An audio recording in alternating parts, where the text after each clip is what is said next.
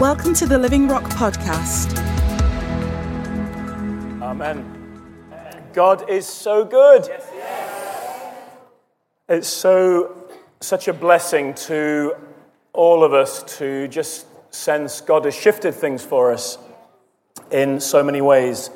In um, just going to ask Neil if you go to the first slide, Neil, that'd be great. Thank you. That's the end one.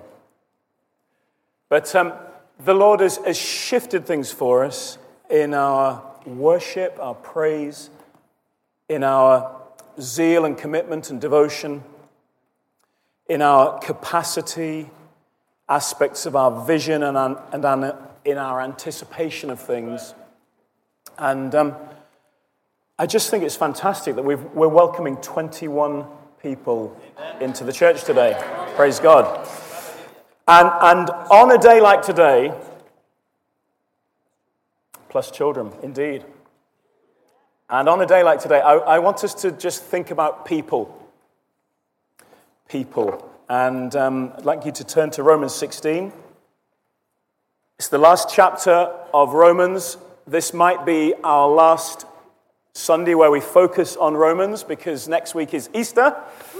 And um, after into Joshua together, book of Joshua. Um, so, so today might be our last special focus on Romans, and we're going to read chapter 16 in a moment. But just before we do, this, chap, this whole book is written um, around about AD 56, 57, something like that, and is written from Corinth. Paul is in Corinth and he writes to the church in Rome. And, and I just say that now, not because we're going to be very technical today, but just because that will be significant a little bit as we, as we look at some of the things he says. Um, and in this chapter, we find it's all about people. He greets, um, he greets 26, I think it is, 26 individuals, 24 of them by name. And I remember reading years ago, it, it said uh, Paul gathers people to himself like, like a magnet attracts iron filings. And uh, this chapter is all about people. So let's, um, let's just read it together. What, what we find here, there is no hierarchy. This is Paul and his friends, Paul and his companions.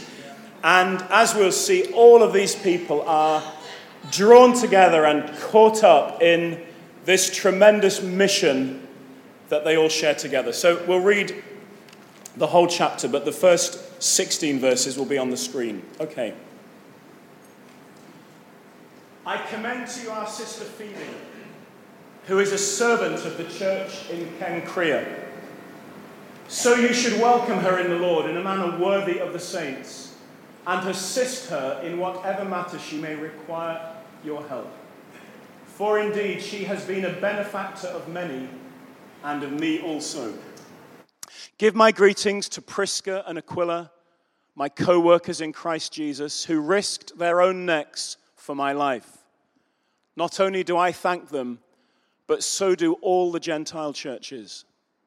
Greet also the church that meets in their home.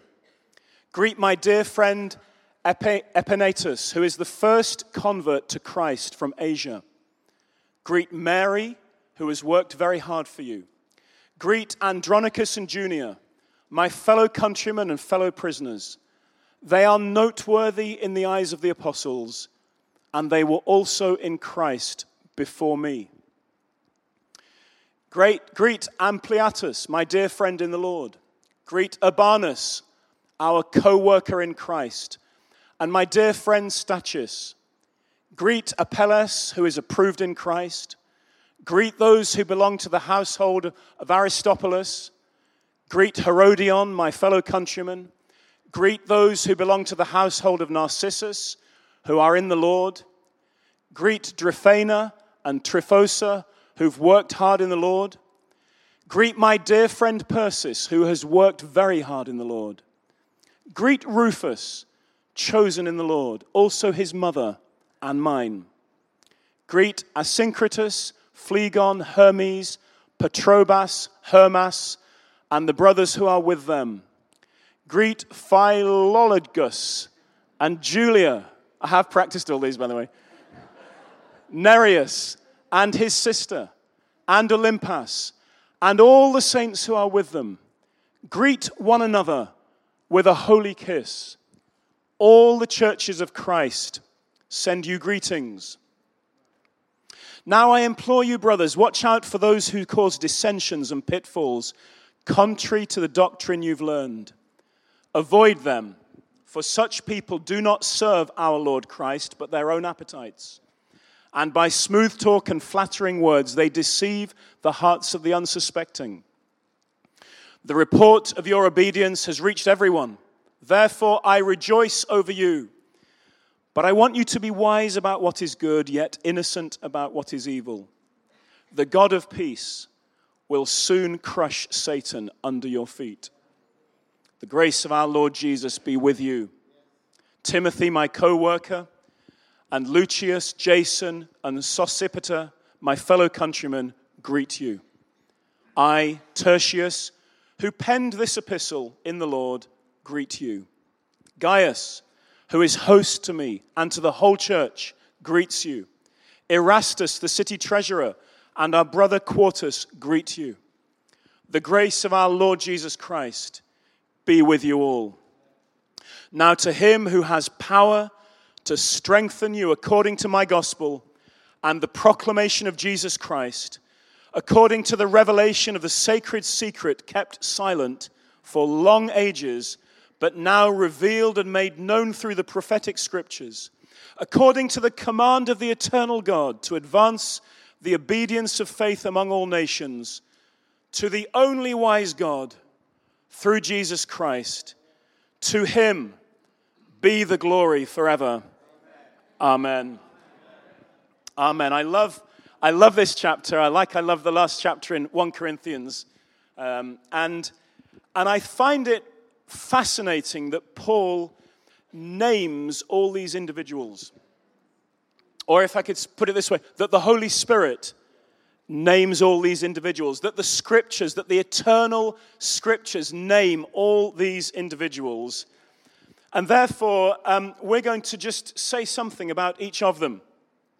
And in doing so, uh, as we describe something of this church in Rome, we're going to say something about ourselves as well. So, first of all, Phoebe. Uh, you may want to just keep your Bibles open um, so you can just look at the detail of each of these people. But it, it says of Phoebe, I commend to you our sister Phoebe, who is a servant of the church in Cenchrea. That was, that was a port just outside, uh, just outside Corinth. So you should welcome her in the Lord in a manner worthy of the saints and assist her whatever, in whatever matter she may require your help. For indeed, she's been a benefactor of many and of me also. He starts with this wonderful woman, Phoebe, and he commends her. That, the, word, the word he uses, it means I'm standing alongside her, I'm, I'm right next to her, I'm linked with her, I'm commending her to you. She is a sister. That sets the scene. This is family and she's a servant or she's a deacon, she's a deaconess. And he says she's been a patron to many. She, she was a benefactor, she was a wealthy woman who financially and practically helped Paul and helped many. She was wealthy, she was dignified and honored by Paul. And, and she is the one who is, is evidently carrying this letter to Rome, taking the letter she would probably read it when she got there. She may even uh, answer some questions about it because not only is she carrying the letter, she's carrying Paul's heart to Rome. And she's involved in, in this mission. And, and, and maybe she's even going to Rome because Paul describes in chapter 15 he's going to go to Rome and he wants to spend some time there with the church in Rome, preparing for his onward mission to Spain.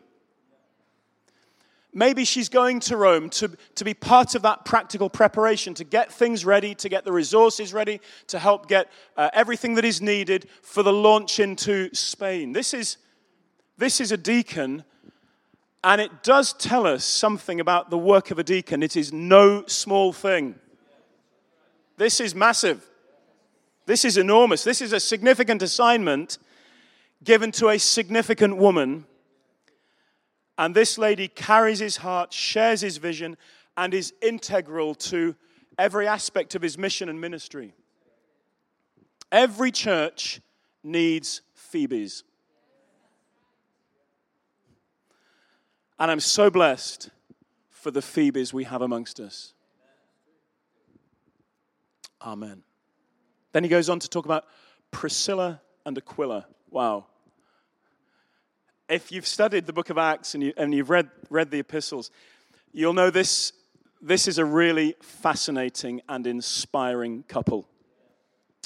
Acts 18 tells us that they left Rome because Claudius um, issued an edict to dismiss all the Jews from Rome. That happened in AD 49. So, um, five, six, seven years before this letter was written, they are in Corinth and uh, they're tent makers in Acts 18, and Paul uh, lodges with them, stays with them. We know that Paul stayed in Corinth for 18 months, possibly living with Priscilla and Aquila for maybe for, maybe for those 18 months, but certainly for some of that time. Um, and then when Paul leaves Corinth to go to Ephesus, uh, by the way, um, uh, when, he go, when he goes to Ephesus, they go with him and they stay in Ephesus where they instruct Apollos. Acts 18 26. This, this man Apollos comes. He's, he's a great speaker, he's wise and persuasive, but, but it's Priscilla and Aquila who help him to understand things more perfectly, bring him into some more revelation. And there they are in Ephesus. And, and, and the end of 1 Corinthians 16 it talks about the church that meets in their home in Ephesus. But now they're back in Rome, AD 56 57. And again, they have a church in their home, verse 5 tells us. And later, according to 2 Timothy, written nine or ten years after Romans, later they're back in Ephesus. This is a mobile couple and Paul says they risked their necks for me. Maybe they were imprisoned with him. Paul talks about some of that. They risked their necks for him.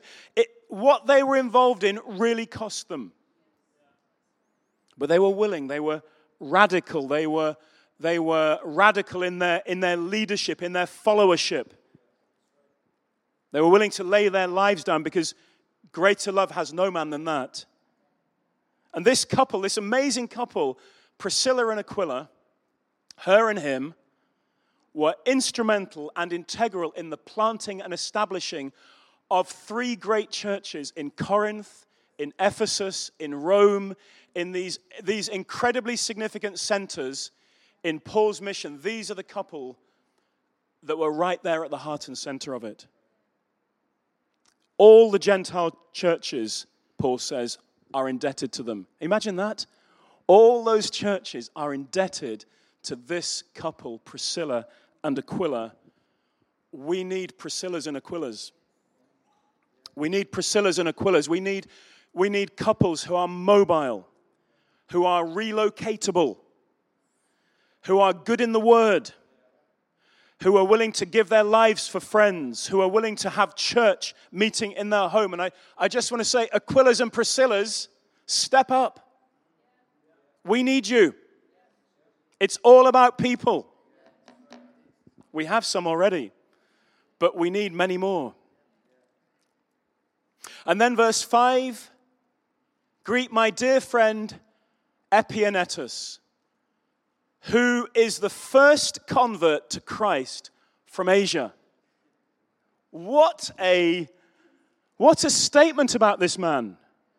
He was the first convert. He probably, it's probably a reference to Ephesus. The first convert in Ephesus. In Acts 19, we read of, of, of, the, of, of um, them coming to Ephesus and they meet, I think it says there were 12 disciples in all. Well, this man was obviously one of them. One of the first in Ephesus, the first in Ephesus, the first to make the move, the first to make the decision, the first to break with his past and embrace something new. And I was just thinking, how significant are the first converts? the first in your family, maybe the first in your workplace, or the first amongst your friendship group, the first amongst your extended family. This man was the first one. But from what we glean of history, he certainly wasn't the last. This church in Ephesus grew to be hundreds, if not thousands, of people in size. But, but Epaenetus was the first to take the step, to cross the line, and to call others to follow him. Epaenetus, Paul says he's his dear friend. His dear friend the first Christian in Asia, but certainly not the last. And I want to thank God this morning for all the Epaenetuses. And I pray we will there'll be something of Epaenetus in all of us. We'll be willing to be the first. We'll be willing to break the mold. We'll be willing to do something different, to cross a line and go somewhere new. Epaenetuses, we need many of them. Amen. And then there's Andronicus and Junia, who Paul says, um, he says, My fellow countrymen and fellow prisoners, they are outstanding amongst the apostles, highly regarded by the apostles, and he says, they were in Christ before me. Well, this is interesting, isn't it? Because, because Paul was in Christ probably within about five years of, of, of the crucifixion and the resurrection. But this couple were in Christ before that. These are the ones, I beg your pardon, um, these are the ones where it says they were imprisoned with him. And he says they're considered noteworthy in the eyes of the apostles. They're well known to the apostles, they're highly respected amongst the apostles. And they're in Christ before he. I wonder, were they part of the Acts 2 church? Were they part of the Acts 8 scattering? when disciples left because of, because of the persecution? Were they part of the Acts 11 group who, having been scattered, arrived in Antioch? Is that where Paul met them? But they were in Christ before Paul was. And I pray that every potential Andronicus and Junia would stand up and make themselves known. And then there's another group. Um, and I just put these together uh, mainly because their names are quite challenging. Ampliatus and Urbanus, Hermes, there's a Hermas in a moment as well, but Hermes and Philologus and Julia, who seem to be a couple in verse 15, verses 9, verse 14, verse 15. And then also the household of Aristobulus, the household of Narcissus. These were common slave names. And here we have certainly those first five uh, slaves, probably those people identifying with those households, were part of the wider household as servants as slaves. Some of them, um, their names indicate that they, that they were, uh, their property was, was part of the state. They kind of didn't have their own ownership in, at all. But it says of uh, it says of Ampliatus, it says of, uh, uh, of um, Urbanus, they are in the Lord. They're in Christ. Wow. You know, when we started this series, one of the things we said was we wanted to discover some more about our identity. And it does not matter for these guys. It, it's of no relevance that they may or may not be slaves. Other, names in this list were freedmen. They had been slaves, but now they're free. I think Narcissus, particularly, there's a, there's a well known inscription describing a Narcissus who became a very wealthy, powerful man. But these are the households, these are the slaves. And, it, and that's of no relevance because in Christ there is neither slave nor free. They are in Christ. I kind of picture this as being like an envelope. Christ has enveloped them. Their identity is now in Christ. Their past is irrelevant. And the same is true for us, folks, isn't it? It's of no relevance where we came from. Our schooling is of no relevance. Our status is of no relevance. Your salary, your street, your significance in the eyes of the it counts for nothing. What matters is we are in Christ. We are in the Lord. And that envelops everything and, and becomes our new identity. And then there's some women, some more women. Mary, Tryphena and Tryphosa, probably twins. Persis. Persis is a dear friend of Paul's. All of them have worked hard in the Lord. And guess what? It didn't go unnoticed. They worked hard, and Paul commends them for it. And here are more vital, significant women whose work and service is essential for the life and progress of the church. I thank God for our people. Every church needs women like these. And we are blessed to have many of them. Hallelujah. And then there's Rufus. Verse 13, Rufus. This is an interesting character. If you, if you turn to Mark 15, turn back to Mark 15.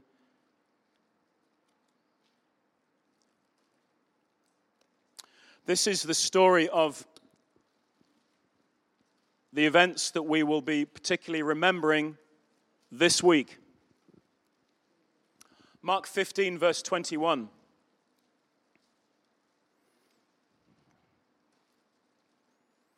Jesus has been handed over, and um, Barabbas has been released. Jesus has been condemned to execution. He's been mocked by the Roman soldiers. And then in verse 21, it says, They forced a man coming in from the country who was passing by to carry Jesus' cross. He was Simon, a Cyrenian, the father of Alexander and Rufus. And many believe the Rufus that Paul is greeting in Rome is is the son of this man, Simon of Cyrene, who carried Christ's cross. I don't know, it's not proven, but I wonder whether this is the son of that man. I wonder whether his father Simon was in Jerusalem at Pentecost, because it, it mentions people from Cyrene. It certainly mentions Cyrenian men who who in Acts 11 are the ones who, following the persecution in Acts 8, where, which scatters the disciples, it says that they went everywhere speaking to Jews, but some of them, men from Cyrene, spoke also to Gentiles. I wonder if Simon or Simeon is, is one of those ones who took the gospel all the way to Antioch. It says in Acts 13 that, that, that amongst the, the, the, the prophets and teachers in Antioch was a man named Simon or Simeon, who they called Niger, dark skinned. And he was numbered amongst the prophets and teachers. I, I wonder whether Rufus's father was one of those companions of Paul. We don't know any of that, but it, but it just brings this to life for us, doesn't it? These details, these real people, these, these relationships, these companionships. And then he says this about about, um, about Rufus's mother, Simon's, Simon's wife, that she became like a mother to me. Maybe when, maybe when Barnabas and Saul in Acts 11, um, when Barnabas sees what's happened in the church there, and he goes to fetch Saul, and Saul comes from Tarsus, and maybe, maybe that's the point at which Rufus's, uh, Rufus's mother Simeon's wife becomes like a mother to Paul. Maybe he lodges there, maybe he stays there. All, I don't know is this these are Paul's friends and family, and this is personal, this is intimate, this is, this is detail that really matters. Which takes me to the last 10 names.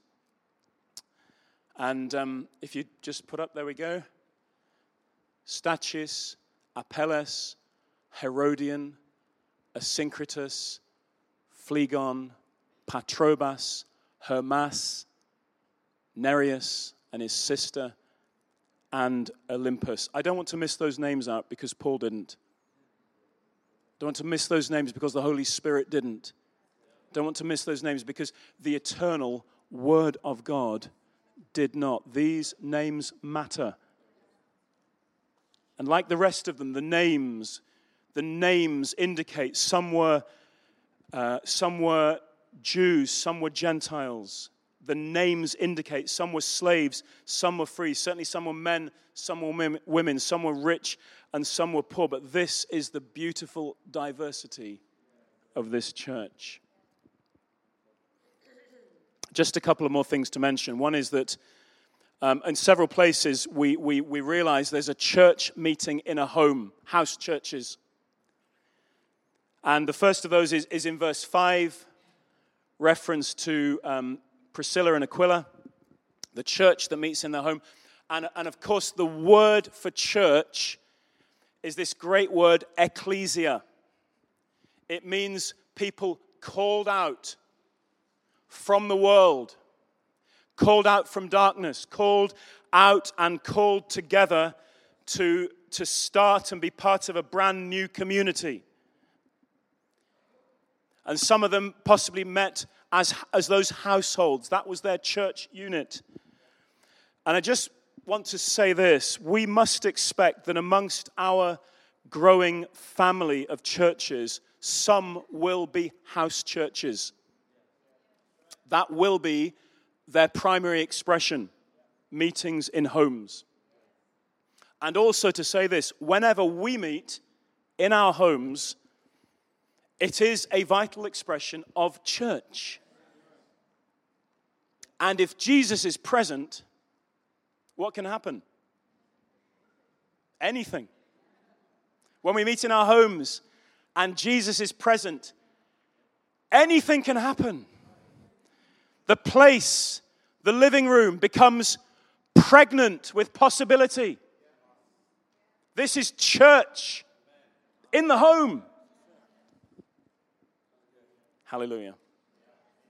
I have to say something about the holy kiss, of course. Verse 16. Uh, and, and, and that, that instruction, greet one another with a holy kiss or the holy kiss, it occurs one, two, three, four other times in the New Testament. Uh, in, amongst Paul's group, amongst Peter's group, greet one another with a holy kiss. It's not an erotic thing, it's not a sexual thing, it is a sign of peace. It's a, an expression of saying, you know, whatever our background, we're all in Christ now. We're the same. I greet you with a holy kiss. It's, it's an expression of, of peace, of blessing, of goodwill, of favor. And it says to all of those people, do you know what? We are part of something bigger. Verse 16 he says, All the churches send greetings. Paul is writing this letter from Corinth. And, um, and, and, and when you read the description in Acts, in Corinth, around this time, representatives are gathering together to make a trip to Jerusalem people from Berea, from Thessalonica, from Derbe, from Ephesus. And, and I guess Paul is saying there are representatives from the other churches here, and you know what? They all send you greetings. They're inspired by your faith. They're praying for your success. They are cheering you on. It's a fantastic chapter, isn't it? We, we could say more. We're not going to say too much more about the chapter. But it's more than an end to a great book. It's more than just you know a, a, sort of fitting conclusion. I believe the Holy Spirit wants us to see something. He wants us to look and see these great people, these men and women who worked hard, servants of Christ, dearly loved friends and companions with a, with a common new identity in the Lord leaders who were mobile, willing to relocate, couples who risked their necks for the sake of others, friends on mission together, people who belong to Christ and to one another. And joining that church really meant business. And it's exactly the same here, folks. I want us to finish by really thinking afresh about the way we see and think and speak of one another. Look around the room with me. Just look around this room with me. Let's not think any less of ourselves, of one another, than we should. Let's not think any less of ourselves than we should. And I want to end with um, my own, my own, which I hope will be our own, personalized chapter of greetings. Okay? Is that all right? Get ready. You might be mentioned. And by the way, just to say, if you're not, do not be offended. Uh, that it is impossible, but you're, everybody's caught up in here somewhere. And I'm sharing this from the heart. And, and I trust it'll be a representative also of your heart to your family. It seems very appropriate today to do this. I commend to you the church that calls itself Living Rock, which is based in the UK, in the Midlands, at the very heart of the nation, and of which you are a part. Welcome all these great people in the Lord in a manner worthy of the saints and assist each other wherever you can as you give yourselves to the mission to which I've called you. It will take you from the heart of the nation to the ends of the earth. Greet Keith, Brenda, Christine, Marina, Paul and Janet, Julian and Kate, and all the founding members of Rock of Life Church. Greet also Jean, Debbie, Alison, Vaughan, Graham, Alison, Mary, Stefan, and Diana, Lawrence and Alison, Simon and Liz, and all the founding members of Covenant Life Church. They were in the Lord before most people. Without them, this church would not exist. They are to be honored and commended for their vision, commitment, loyalty, and faithfulness. Greet all the older members of the church Roy and Marjorie, Jack and Beryl, and all the other younger spring chickens. Roy turns 90 very, very soon. Praise God. They have walked with the Lord for many years and are still going strong. Pray for those facing challenging circumstances. Stand with them and lift them up. Encourage them to keep exploring and keep spurring us all on. Greet all the young adults, those in their 20s and 30s, committed to making their lives really count as they make the mission of the kingdom their priority ahead of the return of Christ. Pray for them and encourage them to live for Jesus. Greet Alex and Lisa, who have served so faithfully over so many years, inspiring two generations of children to love and serve the Lord. They are outstanding in the eyes of the elders. Greet also the amazing men and women who serve alongside them in ministry to our precious children they are to be thanked and appreciated for all they do. Greet Benjamin, whose love for Jesus, love for the world, and love of creativity have given the church an invaluable prophetic ministry in media and communications. Greet Nick and Ruth, Stuart and Karen, Pete and Pauline, Lawrence and Alison, Andy and Fran, Sharon, John and Joe, Mary, Stephen Brenda, Muriel, Russ and Rita, and all those who have so diligently welcomed people into their homes and led small groups over the years. Their service has been invaluable to the eldership and a vital part of the care, discipleship, and mission of our church.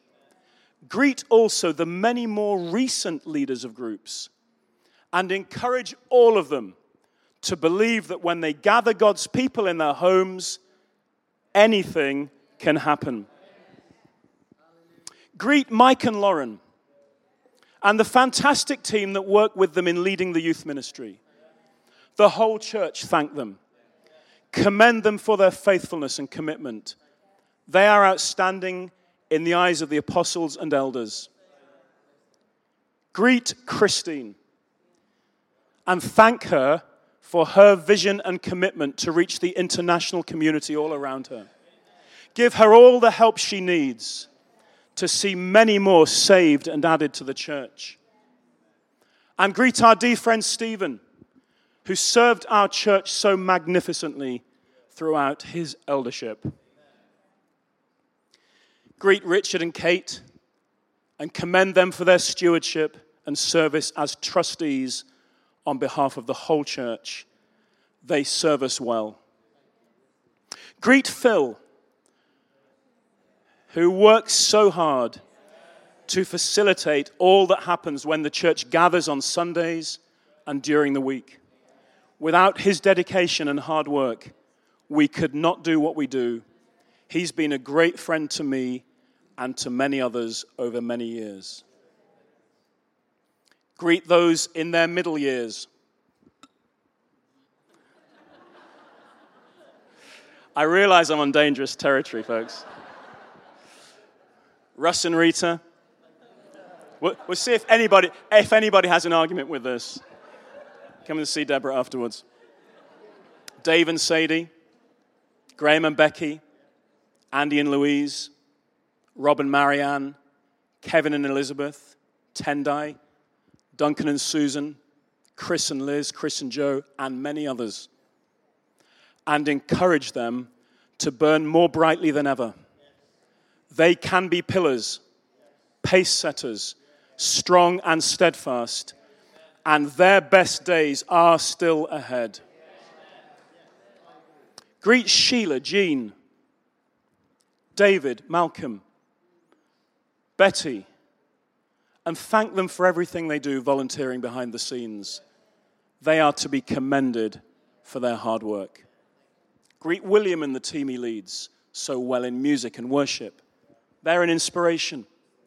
Encourage them to take us into new depths of worship and new heights of praise, which will bring victory and breakthrough for many. Greet my dear friend Andrew and his wife Joy, and embrace the prophetic ministry within him. He's been faithfully waiting on the Lord for many years. Encourage him to continue for many more. Greet also his father Ron, a prophet before him, who has also faithfully brought the word of the Lord to me and our church over the years. Greet Simon and Liz, Rachel, and the saints in Coalville. Greet also Carl and Rachel, Ali, Paul and Katie, and all the saints in Tamworth. Thank them all for their vision, work, and ministry, and their commitment to pioneering in new places. These great people are to be supported and lifted before the Lord in prayer. Greet all the youth, those who've grown up in the church, and those who've been saved through the love and friendship of others and remind them to live for Jesus and to go against the flow. Greet all the amazing children in our church and encourage them to know how loved they are and how wonderful life is when we walk with Jesus filled with his spirit. Greet Annie and the rest of the team, including Leanne, Mandy, Diana, Tim, Nina that work behind the scenes to ensure we are effective and efficient and growing in our stewardship of all the Lord has entrusted to us. Give special greetings to Sharon, who supported and encouraged me and so many of us for more than 20 years. She is approved in Christ. Greet Daniel and Linda, Hewitt and Hillary, Daniel and Midian, and all who live overseas for all or part of the year. Be sure to keep in touch and encourage them in the mission. Greet my dear friends William and Eunice and the eldership couples in Kenya. They are to be commended for their faith in the midst of their many challenges. Pray for the great work in Kenya and give thanks for its expansion. Be sure to hold them in your prayers and support them in any way you can. Greet the new members Ron, Philip and Lauren, Matt and Haley, Lee and Alicia, Jess, Dave and Kate, John and Margaret, Rachel, Justin and Allison, Megan, Amelia, Jorel, Vanessa, Isabel and Joe, and all those in the process of being joined with us Steve and Sharon, Helen, Seth and Sarah Jane, Keith and Karen, and others. Cheer them on as they begin to play their part in the life and mission of our great church. Be sure they know we've been waiting for them. They have a part to play, and we're so blessed that God has added them to us. Make sure they know that very great days are ahead. Finally, greet my beloved friends, companions, and co workers, Rich and Sarah, Christopher and Ellie, Richard and Annie, Phil and Sharon, and Stephen and Mandy the elders and their wives, who work so hard in the Lord and whose lives are dedicated to the care of his flock. They set an example for us all and, to be, and are to be honored and commended for their love and service. Let them know they're appreciated. Let their work be a joy. Let, they, let them know you're with them all the way. Brothers and sisters in the Lord, You've been chosen for such a time as this. You have a vital part in the mission of this church. May you know great success in this new phase. May we see breakthroughs in all our prayers. May we see multitudes added to our number. May we have all we need. May we grow in revelation. May the unity of the Spirit be kept. Greet each other in peace. All the churches send greetings. They salute you. They are cheering you on. The grace of the Lord Jesus Christ be with us all. Amen. Amen. Thanks for joining us today. Search for us online and get information about upcoming events and more great teaching.